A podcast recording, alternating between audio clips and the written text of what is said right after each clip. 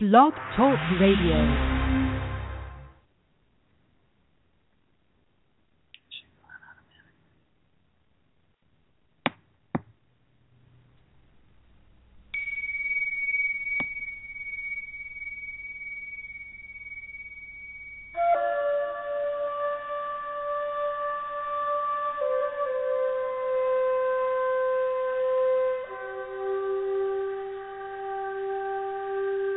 Firefly Willows LIVE presents Evolve, featuring your host, Robin White Turtle Lysne.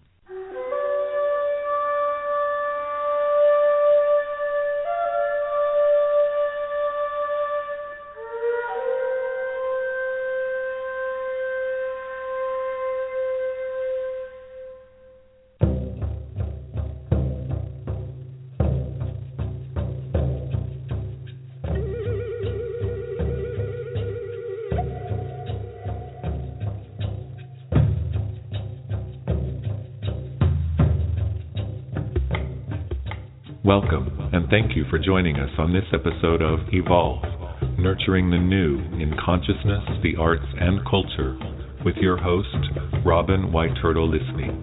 Evolve brings you people and ideas on the cutting edge of change, opening the shells of the past to move our culture into the now. The arts and evolving consciousness are how we are bringing that change to the culture at large. Evolve brings you the wise, the foolish, and the heart-based, to help us meet the challenges of the times we are in.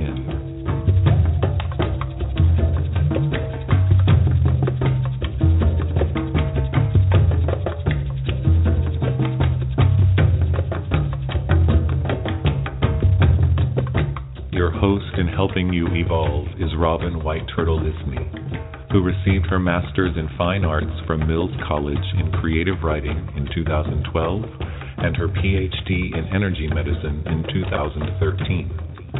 She is an author of 3 books, the most recent being Heart Path, Learning to Love Yourself and Listening to Your Guides. She has published poetry in many literary journals and numerous anthologies, and her poem First Step was selected for reading by survivors at the Virginia Tech Memorial Bench dedication in April 2010. In addition to her writing, Robin is also an artist whose work has been shown widely throughout the Midwest and East Coast. Robin White Turtle Lysne is a psychic medium and energy medicine practitioner through East West Bookstore in Mountain View, California, through her office in Santa Cruz, California, and across the country by phone.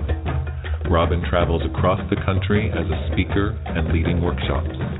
To find out more about Robin, you can visit her website at www.thecenterforthesoul.com. So take a breath, relax, and let yourself evolve with your host, Robin White Turtle Lysne.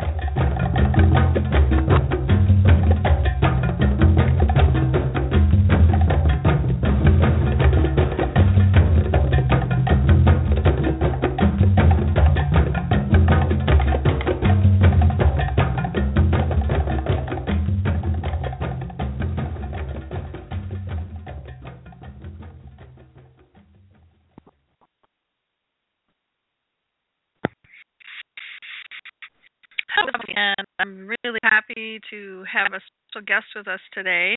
But before I introduce her, I wanted to let people know that I'm running subtle energy medicine seminars in the Santa Cruz Mountains. The next one is the 29th and March 1st.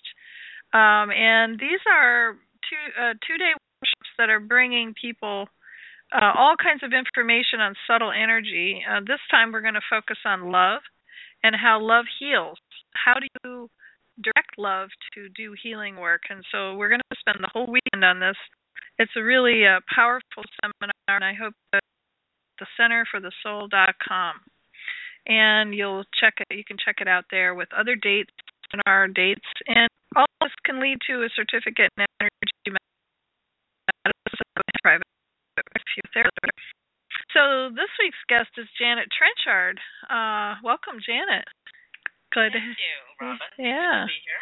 Janet's an artist and a poet, and she lives in San Jose, California. Her work in painting is often abstract, and her poetry works from imagery she makes from collages she has created.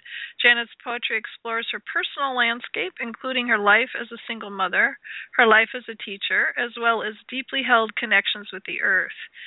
In this show, we're going to be exploring the world of Janet's art and poetry and discuss how the integration of natural images suggests environmental issues, both personal and global, and spiritual connections. And so that's kind of where we're going, don't you think? You can go there. Okay. So I'm just really happy to have you here.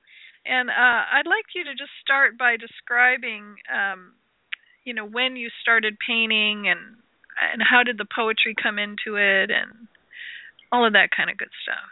Well, it's interesting. I was just sort of talking about that last night with a group of women where I was describing the path of being a single mother. It made it very difficult to do the sculptures that I had been trained in college. Oh. Because you have a small space, you've got other priorities. Mm-hmm. Sculpture seemed the least thing that I had time to do, but I did keep a notebook of ideas. Mm-hmm. And I did pick up sculpture at different times later. But eventually I emerged as a painter. Mm-hmm. It was just something led me to that. But in the meantime, when I was a single mother, I did find what I could do was write. You can always have a pencil and paper. Right. And so what happened was things started coming out in words. Uh-huh.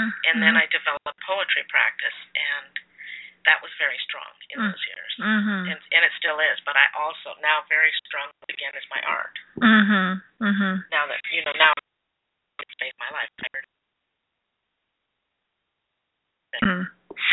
So can you describe, so you didn't start out as a painter at all. You started out doing sculpture in college, is that right? Well, yes, but I should say that I was always the artist, so yeah. Always in school I would be the one who had to do the poster for whatever. Yeah. I was always acknowledged for my artistic nature, and I'm so lucky because we all have that. Yeah. But not everyone gets the acknowledgement. Right. Uh-huh. And my mother was an artist. Oh, she was. Yes, she was. She was a very good artist. Uh-huh. I grew up on that. Uh-huh. So in a sense my answer can be, well, I was always doing art. Yeah. But I'm retired from teaching art. I get to take my own painting. Can you describe what painting looks like? What is? Yeah, we have some on the website, but I'd love to have you. Yeah, my painting has. After being an art teacher, I have taught all the 7 elements of art and the 8 principles of design, and there is a lot. In other words, we teach a little of everything. Mm-hmm. But what I found that I really was impacted most by was the American abstract expressionists who were very strong in my childhood, in the 50s. Mm-hmm. And somehow the seed of that was always with me. My soul sort of mirrored it, or somehow it impressed me and started to come out more in my art than it ever had. And that's where I'm at. That's what I'm doing now. I'm letting it. I consider it to be intuitive abstraction. I just let it come forth. Mm-hmm. Mm-hmm. And I do feel that all my years of training in art make that possible. That holds a container for the thing to come through. And so you're really aligning with kind of a greater consciousness, your greater consciousness that allows this work to come through. Would you say a more intuitive flow? An intuitive flow. It's kind of a matter of you do have to step out of the way. Mm-hmm. You get into the process, and you do have to step up. Get people to listen and hold. Mm-hmm. So that another thing that I think is going on is different colors and the different ways that I dress.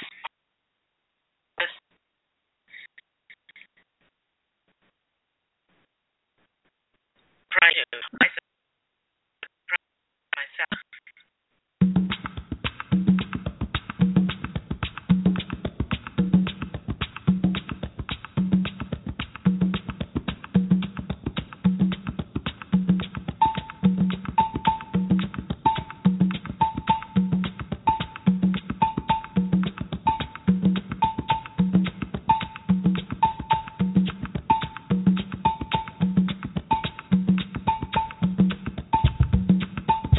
God.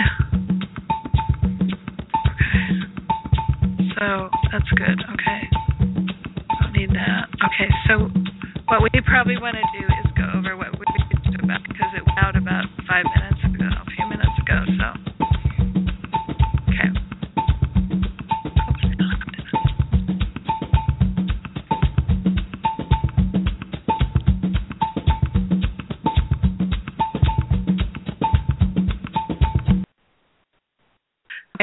Robin White Turtle Lysne, and we're back with Janet Trenchard, and we're about her work in regards to Soul Collage, and I wanted to pick it up where we left off. Can you just describe what you were describing before we went to the version?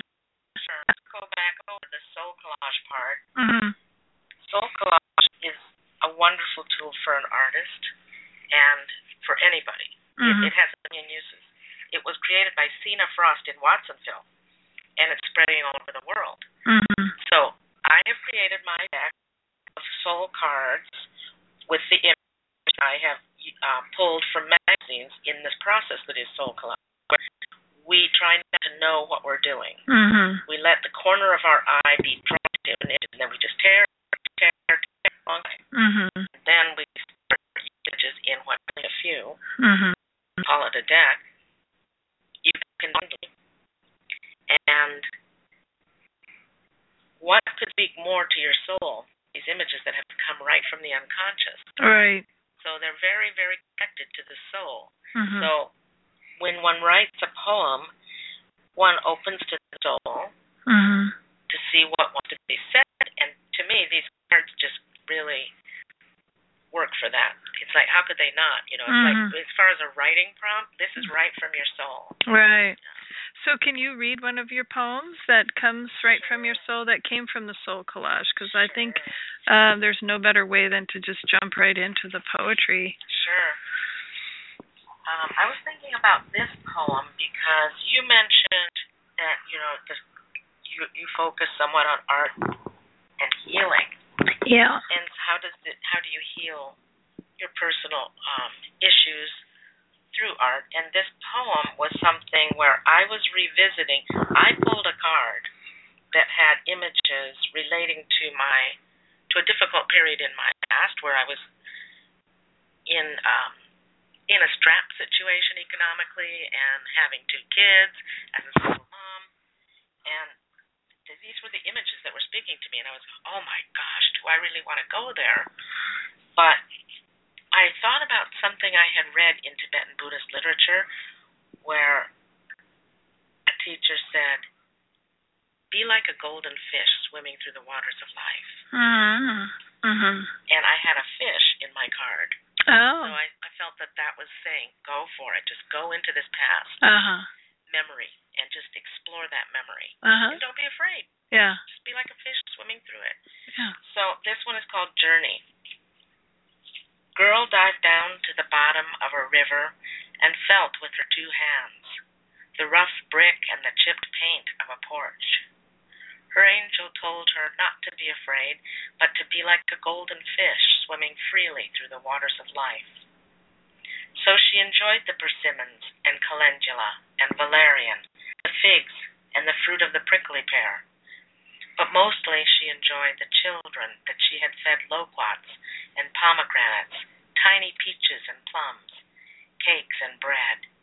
And while the old house was falling down around them, she painted the refrigerator blue and washed the dishes hand-painted with koi up to her elbows in the waters of life. Oh, I love that. That's the way it was. Yeah. So that's definitely from your single mother days when you were working with your kids and how to integrate joy and creativity, even if things are kind of falling down around you at the house and things. That's wonderful. No, because the way we remember things, like I remember that period as a struggle, but so I don't always want to revisit it, but if you take the invitation to be like a golden fish, then it's like, go back and see now. Was it really that bad? Yeah. And as I go back, I remember the joy, all the joy that was there all along. Mm-hmm. And that all came from Soul Card initially, so that the images emerged and you could write about it. That's one of marvelous. And then the memories unfold, all the fruit trees we had at night, the refrigerator, things I never would have thought about again. Yeah. Oh, that's wonderful. Well, great. Well, would you like to read another poem? Sure. And you've been published in some journals, right, around? Yeah, I've had lots of poems in Porter Gulch over the years. Years ago, I had things published under my former name, Janet Crawford, but mostly now it's Janet Trenchard that's showing. And I've had some stories published and some poems, and there's a few other small journals that I've been published in. How great. This is another one that is about that same era. And it's called Three Gifts. Okay. There I am, 12 years old, soaking my yellow dress as I drink from the stone fountain. Frogs all around. My hands impossibly graceful in sheer fitted gloves. Seams haloing my fingers like a fairy godmother's gift. A wrinkled hand sifts and weighs from sacks of roots and leaves, combining a formula. Scooping and weighing again and again until all is sifted. The old porch is weathered and chipped, a ship run aground. A child holds out a shell in her hand, but the woman doesn't look. She is scanning the horizon, hand on hip, one hand shading her brow. The girl cannot see that the woman in jeans and flip-flops is the woman she would become. The hands pulling out the extra-long cutting board, making ravioli, putting up wallpaper. The woman cannot see the laughing child looking down from the ceiling, reaching down in play, moving us about as if in a dollhouse. Wow, so that comes from a soul collage card where this little girl was up above and seeing this dollhouse and then seeing this woman on the porch. I love the imagery. It's so rich. Right, and I could see, like, I don't know why I made the card like that, but I could see that it's just the different phases of a woman's life. Yeah. And I also can see that the laughing child, it never leaves us. It's like, to the laughing child, all is play. All is play. Life is just play. But to the worried, concerned woman with her hand on her forehead, scanning the horizon, you know, it's the difference in approach life. But we always have the child within us. Yeah, and isn't that great? And then part of it is this wrinkled hand, sifting, weighing from a sack of roots and leaves, sifting and weighing till all is sifted. Now that, to me, is the wisdom elder part of us, that I am approaching those years now. And she's sifting and weighing as I am in my poems. And do you feel like those images of the girl and the elder woman and the middle, you know, aged woman or the younger woman, do you feel like those are archetypal for kind of an archetypal personal imagery for you?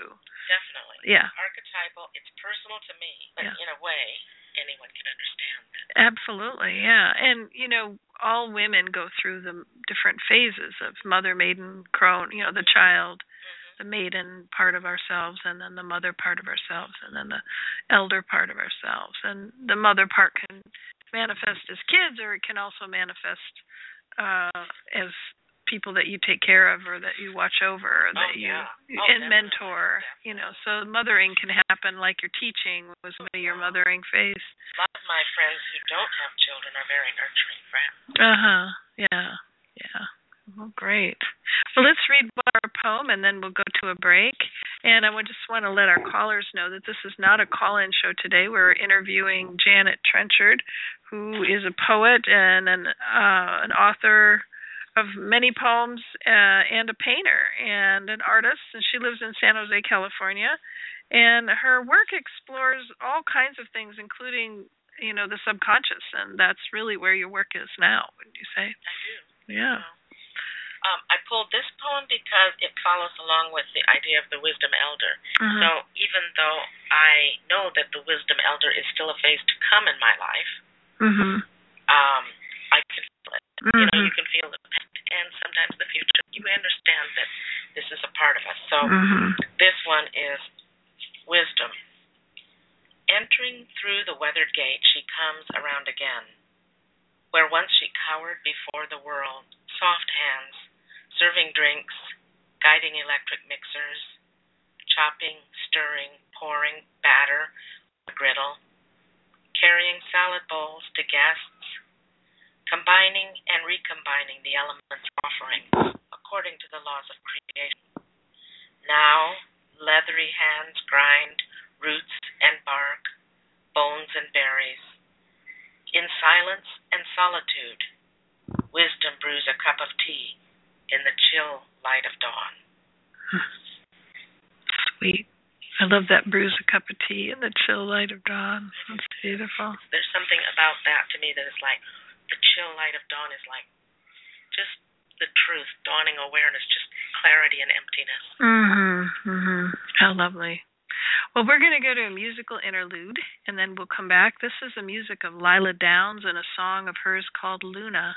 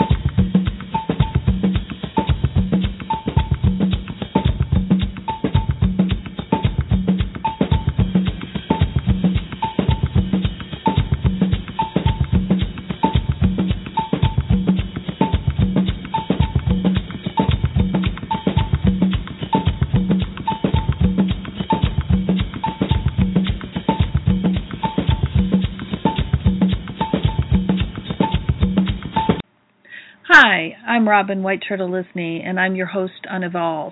I wanted to share with you a few of the things that I'm doing beside the radio show. You can always go to my website, www.thecenterforthesoul.com, and that is www.thecenterforthesoul.com. And you can learn about all the things that I offer, including readings, healing work. I'm a medium, a psychic.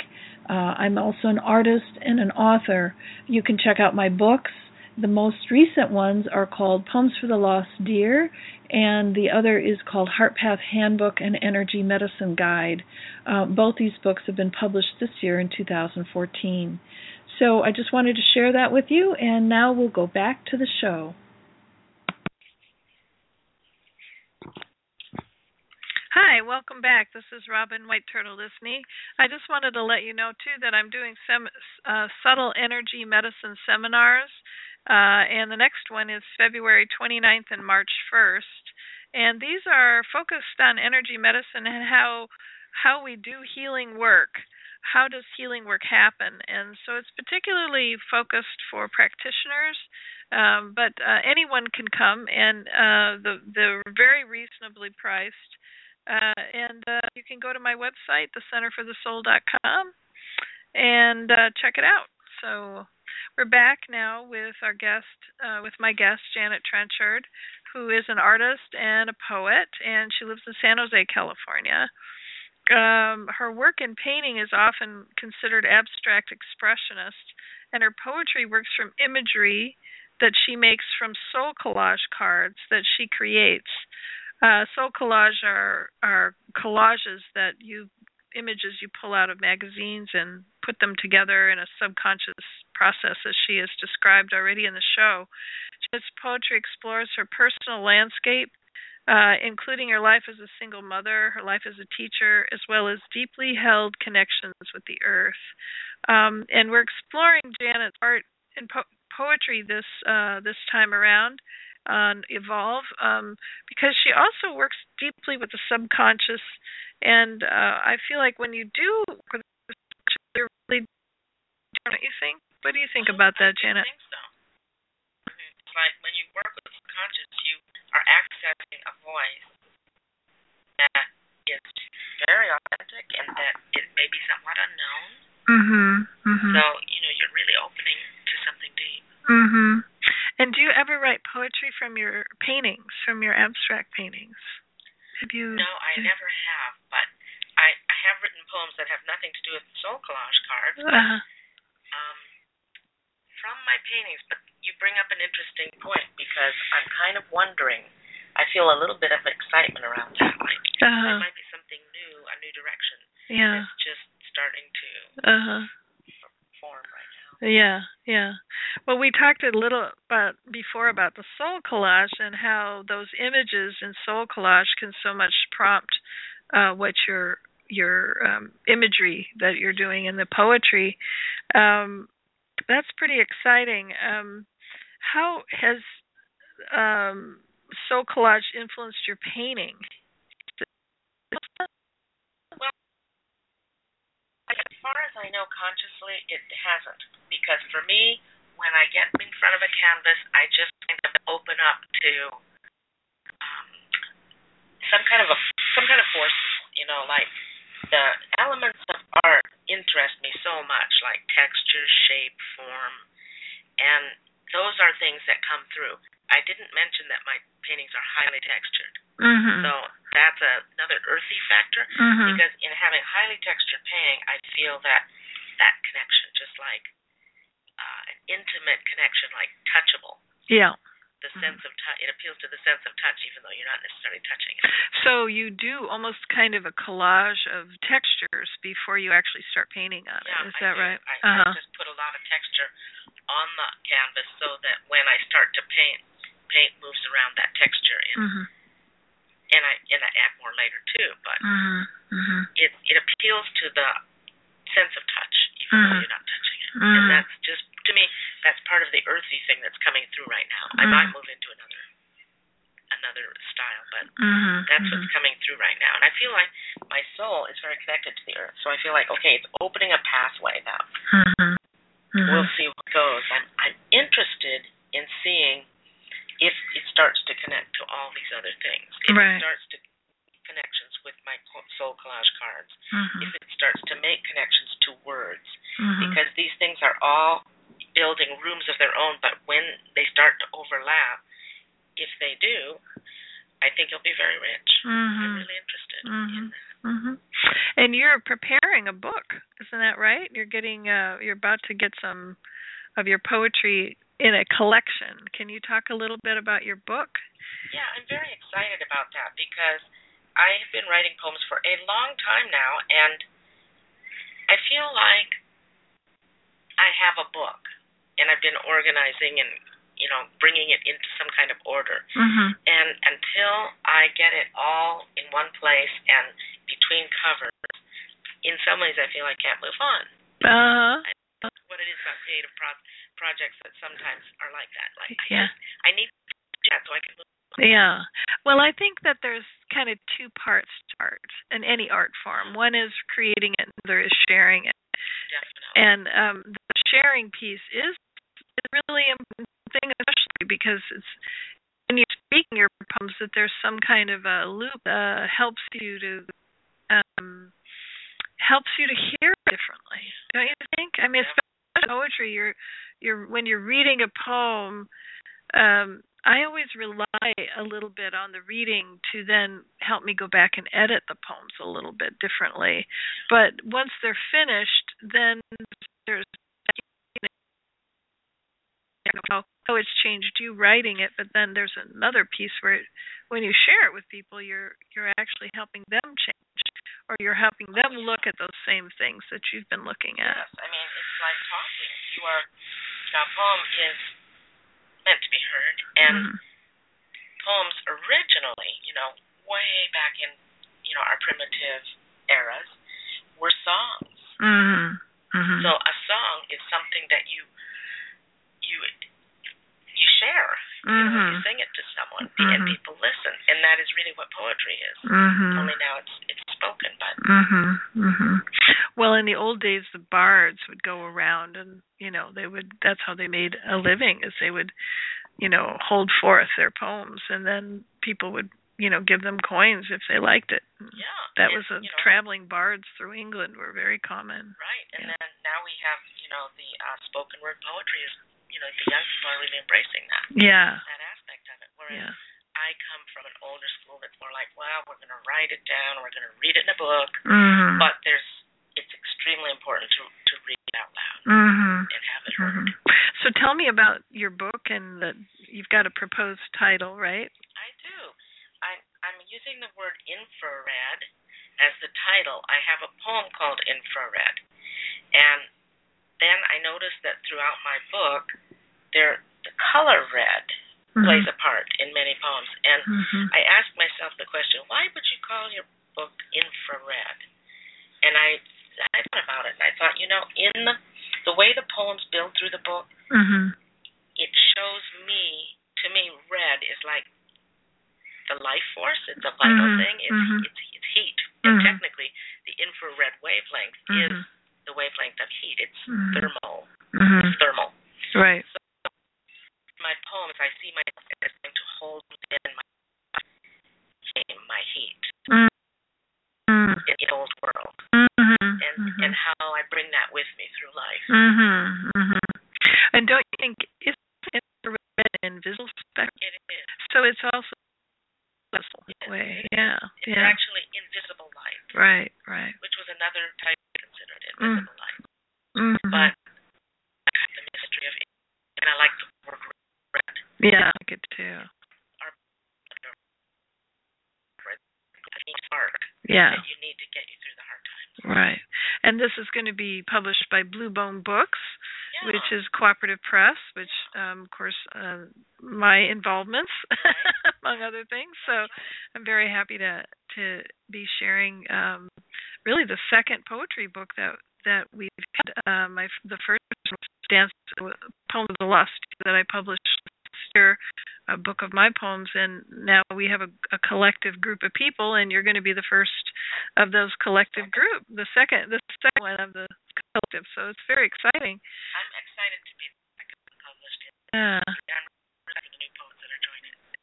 Me too. And it's allowing, you know, people to publish poetry. Poetry, I don't know if the public knows this, but it's a very difficult genre to publish because there's fewer and fewer presses. And then the presses that are publishing, they may have 1,000 people that submit whole manuscripts to them, and they only have space for one or two, so a year. So the chances of getting it published sometimes can take people 10 years to get a manuscript published. And those of us that are less patient than that or don't really want to wait around have come up with creative alternatives, and one is Cooperative Press. So I'm really excited about what we're doing with this.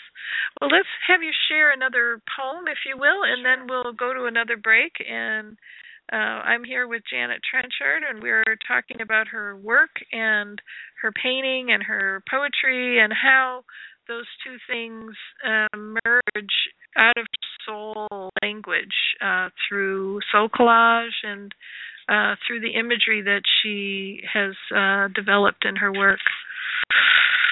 Okay. Well, I just got inspired to read poem called Infrared. Oh, great. This is a title poem. Yeah. I talked a little bit about what it means to me. It's a little dark, but it's the invisible light that's the thread through it that is the soul that gets us through. Infrared. There's a jug of red wine in the bushes for night walks. I drink red wine from a coffee mug, which I cup like it was fire or rubies, because the light is draining out of everything. The wind hisses, but I hear only the pops and whistles, the echoes of curses, spinning themselves out like pinwheeling firecrackers. I drink red wine as the long black tongue of pavement slowly swallows down the light. A cool moon rises, a squid in ink. I pull my shawl tight. I realize I'm infrared, a thermal target, a living thing, a mouse on the desert at night. Sweet, sweet. Well, there's definitely a sense of danger in that poem, but at the same time, kind of a knowing that you belong here. Right. That's what I'm getting from that. Yeah, there's a vulnerability. It's a young girl, this came from my younger part of my life where I felt vulnerable and I had to hold my own warmth in. I had to wrap that shawl around my inner light. Beautiful. Okay, so we'll be right back. We're here with Janet Trenchard, and the music that I have today is not Lila Downs. Basically, it's an Afrobeat, but we're going to go back to it, and we'll be right back.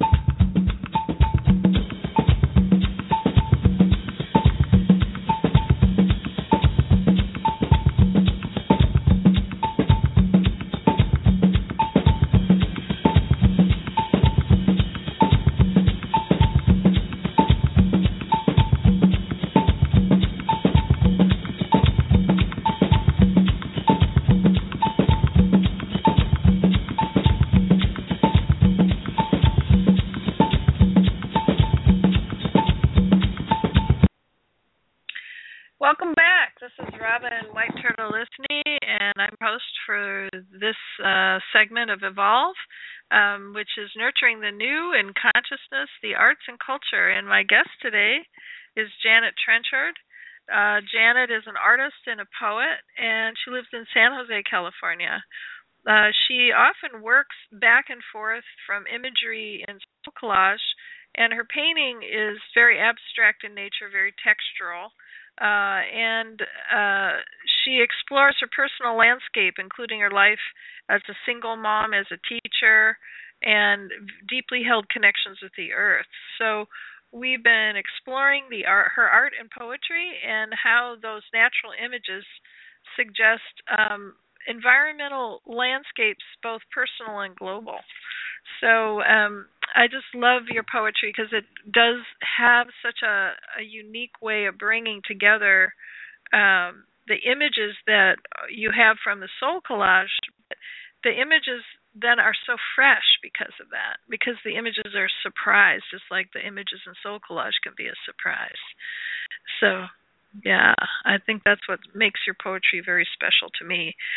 Well, another aspect of the soul card is what I call, I'm kind of working up a way of working with it that I call oracular poetry, which it's not that the poem is oracular, it's the process. And it has to do with drawing the card and creating a sacred space and considering it to be an oracle of your own soul, because every single card is from your own soul. So when you consider it to be an oracle, it's oracular, like you're going to the oracle at Delphi and asking, what should I write? What is coming? What does my soul want to say? It just creates a sacred environment to write from. That's a wonderful way to work. And I know when I'm doing artwork, I often try to frame it that way too, you know, light a candle or sit in meditation before I start and get in touch with myself a little bit more. So that's great that you do that. It makes the ego settle down. It does. It does. It helps you get in touch with your authentic self, and then you're not quite disconnected from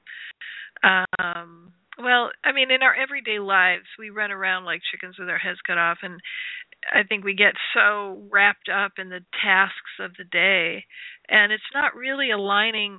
I mean, unless we meditate every day and really focus on aligning with our true nature or a more a deeply held presence in ourselves, then I don't think we do it. You know, and we just end up being taskmasters. And I think there's so much more to humanity than just filling out tasks. Right. So see that you can take something that went on in your daily life, those images, and the soul images from the card. So oracular writing doesn't have to be limited to the card. But when you combine the images, then it's much more meaningful. I know that you do that in your poetry, too. Yeah. So would you read another poem? I'll read this one. This one is a, sort of like a young mother who is feeling, you know, the way that we do sometimes feel just like swept by soul forces, even in just ordinary life. So I call it offering. Barefoot in a blue dress, she takes a pie out of the oven and holds it before her. Her family is gathered around, yet she moves as if she were alone on the desert floor, scanning for a high spot, an outcropping on which to place the offering. Perhaps a large rock, some place that a mountain or sky god would be sure to see it. She would cry out his name, but it has no vowels. It has no consonants either. There's just the thrill of offering as she places the pie on the table. I love that. Well, and I think that when you make a cake or cook like that, you are making this offering that you feel proud of, you know, and then, of course, it's consumed in a few minutes, right. Especially if it's really... But there's something about holding that pie in the oven that feels like you're just going to the mountain. Yeah, you're offering it to the God. In my book, you'll notice, Robin, that pomegranate comes up a few times, over and over, but a few times, and that's mysterious to me, but I do have the image in a card. And I asked myself, what is that image? And, you know, to the best of my understanding, it's not a textbook answer, but it's like, it's a kind of renewal. I think of it as a kind of underworld, you know, going into the outworld, but a renewal. Because isn't that what the seed that Persephone ate? Yes, yeah. Well, pomegranates, I was going to say, have such a long history in literature. As Persephone, didn't she have to follow the pomegranate? So she ate the pomegranate to go onto into the underworld or something? I can't remember. What I remember is she wasn't supposed to eat a thing if she wanted to go back with her mother. She couldn't eat anything, but she couldn't resist having just a few seeds of pomegranate. And so that linked her to the underworld. Sometimes the pomegranate represents the underworld, but to me it's also seeds of redemption because... well, for me it does anyway because of the color red, which is resonating with my infrared, that sense of blood or the soul. Right, and when pomegranates ripen and they really get ripe, they burst open and they crack open and then the seeds come out. So I think that cracking open is very symbolic of the feminine. Right. You know. So that's a big part of it too. Yeah. So that image is in my poem. I just want to talk about it. Yeah.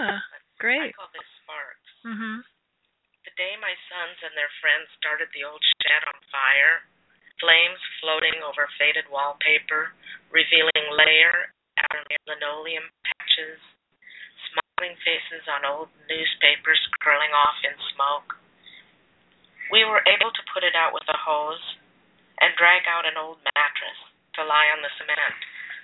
the fire burrowing deep inside the thick cotton, impossible to quench.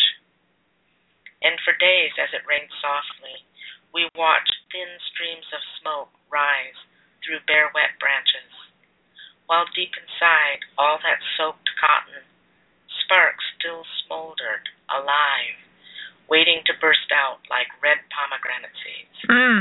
Lovely. Wow. Love that.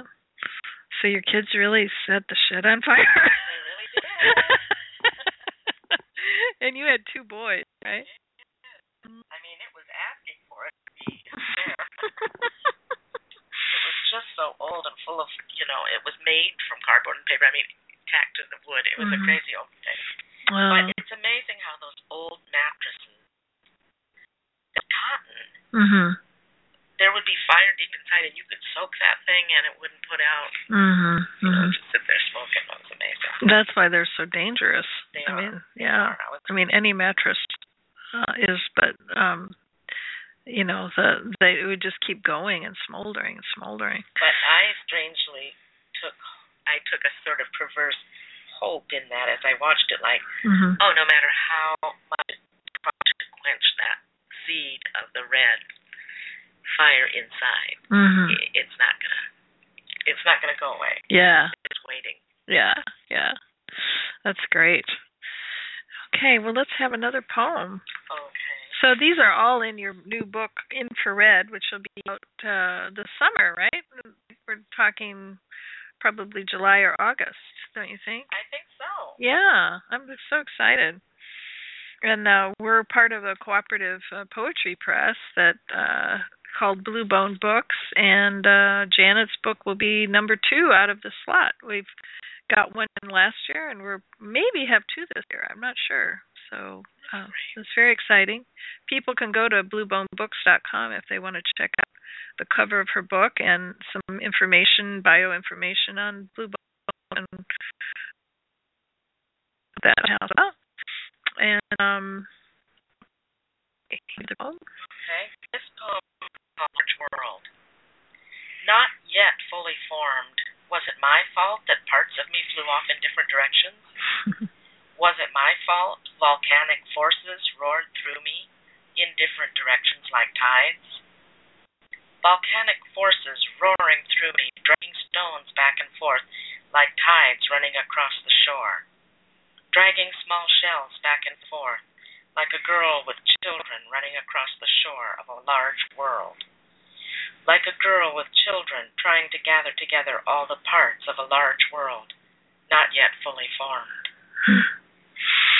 So tell me about the form of that poem, because... Oh, right. Yeah. It's a pantoum, which is a Malaysian form that uses a lot of repetition. So the second and fourth line will become the first and third of the next stanza. So it has a sing-song quality, and it's a form that I just really like a lot. I've got a lot of pantoums. That's a wonderful form. Well, the repetition helps you to kind of take in the lines, and then they change a little bit, so then in conjunction with other lines, so then it has the meaning deepens and rich. It gets more rich. Yeah, I think that's a good point that you made, which it helps you take in the line, like a simple line heard, you know, in a slightly different context over and over. It makes its point. And I thought this was kind of interesting how I am talking about myself or a planet, because you know. Worlds are just other bodies. I mean, they're just other people. Well, we're microcosm. I mean, I think each of us is a universe in and of ourselves, and those universes then against other universes. But whole working from a real authentic self, then we do form a universe within ourselves. Then we have any. Whether we have a universe. So that's wonderful. I love how you go microcosm of that. Yeah, because we understand that the world is kind of like capsules. Would you read it again? Because I think that it has such a repetition. I'd like introductions and times.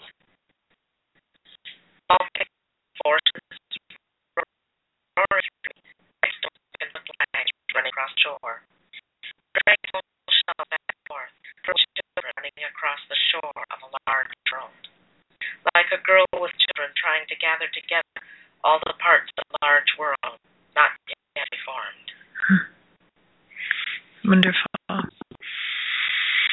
Yeah, so, you know, writing poetry is such a mystery, isn't it? I mean, it's just such a mystery because you start with a blank page like you would a blank canvas, and then this thing comes roaring out of you, or what I have with me is I get a line or two, and then I read the line and other lines come and into one line after the other.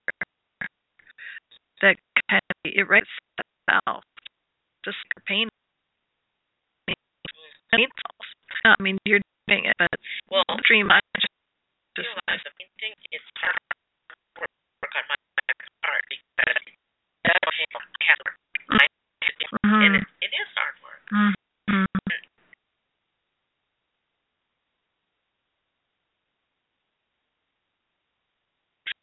I'm listening, and you're listening to Evolve. If you look at my website, www.thecenterforthesoul.com, it will give you lots of information, especially about a new workshop that's coming up. It's actually a series of seminars on subtle energy medicine, and the seminars lead to a certificate in energy medicine that you can use in your private practice if people have private practices. So anyway, we're here today with Janet Trenchard, and she's going to read a couple more poems. And what do you got? Okay, this one comes toward the end of my book, which is about memory. And this word thread is like the thread of memory that you follow when you go back over the past. Mm-hmm. And so when I say she follows her thread, that's what I'm referring to. It's just the thread weaves through. She follows her thread agility, quick leaps backward in time, slipping through a clerestory window, rendered art. And columns begin to crumble. Trees over a bridge, round the corner, down a cobblestone street. For though the structures are rich with voices, top of whose the scent of soul. In the end, they are not much more than dust. Laughing, anybody that would be reading this poem through the imagery and in the sensory impressions that form memory. Yeah, that's very exciting. And so I like how in the end she looks up with the wool cap in her hands when in light rain. It's like it's refresh. You know, refresh that. Yeah. Yeah, that's wonderful. It's been so delightful having you, and you know, I think it's wonderful that artists and poets, often they're in different camps, but one of the things we're trying to do with Blue Bone Books is to honor people that are in two different genres. So, like myself, you are also both a painter and a poet, and many of the other authors that we have in Blue Bone Books are also in two different genres, and that the work just comes out that way. And so it's very exciting for me to be involved with how that work comes out and how it's expressed. Well, I think that what you did with your book is such an amazing model for really integrating and reintegrating and just weaving it all together. Mm-hmm. Well, I love to work between the pictures, the imagery, and the poetry, and then have them play back and forth. And that was so much fun in my book to do. So I'm looking at something like, I mean, I'm just looking at, would that ever happen for me? Would it be fun? Will it? Mm-hmm. So that's kind of what I'm looking at for the future. Mm-hmm. And this poem is, again, just one of the memories of that, you know, just be like a golden fish and remember, and you'll see there's so much joy there. Mm-hmm. So this is called Bottle. There's always a bottle of wine on the table and a glass in my hand. I open the book. There's always a book. There's always a whale poster over a clawfoot tub. There's always Nina Simone on the stereo and a floor heater to dance around. There's always bamboo by the shed for the kids to jump into from the roof. There's always a Wedgwood stove, a pile of laundry, a pot of beans, and dishes to do. There's always a cracked patio out the kitchen door, and when you stood there looking up, cigarette in hand, there was always a hole in the sky with light raining down. That's so interesting. The image of the bottle, not just of the bottle of wine, but almost in your previous poem, like the image of being in a bottle floating on the tides. Like lost messages that are cast out to sea. Yeah. I feel that thread in this poem as well. That's wonderful. That's kind of a nice overlay, like message in a bottle. Yeah. Like memory can be like a message in a bottle. It sure can. Yeah. Coming back to you. Yeah. Oh, that's wonderful. Well, Janet, thank you so much for being on the show today. Thanks for having me. It's good fun. Yeah, and I'm glad that you could read your poems. You also have artwork, and where do you display your artwork? Do you have it in different shows right now? Right. You can always see something of mine in the Las Gatas Museum's gallery in Las Gatas. Mm-hmm. Because okay. It's a membership gallery, and so we're always rotating it, but there'll always be something of mine there, and then there's different things. There's the Open Studios coming up in Silicon Valley Open Studios. Mm-hmm. Mm-hmm. And... I'm going to have a piece in the MA in Santa Cruz. Great. For the Oceans Show Exhibit. And I'm so excited because they're changing it. They had Ocean Exhibit. Now they're going to have all new images. So wonderful. Be in the second part. Oh, great. That'll open on March 20th. Uh-huh. How wonderful. And then do you have a website or do you have a place where people can go look at your art? I have a new website. It's just sort of a beginning, but I'm excited about it. Mm-hmm. It's Janet Trenchard Art. Weebly.com. Okay. Janet Trenchard Art. Weebly.com. Okay, that's great. Well, thanks so much for being here today. This is your host, Robin White Turtle Lysne, and the show is Evolve, and we are nurturing the new in consciousness, the arts and culture.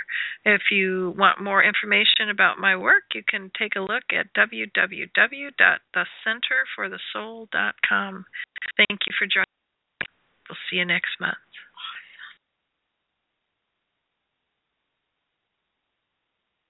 Thank you for joining us. This program was brought to you by Firefly Willows LIVE.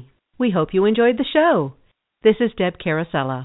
Please join us next time on Firefly Willows LIVE for our live on-air call-in show, Sunday morning at 10:30 a.m.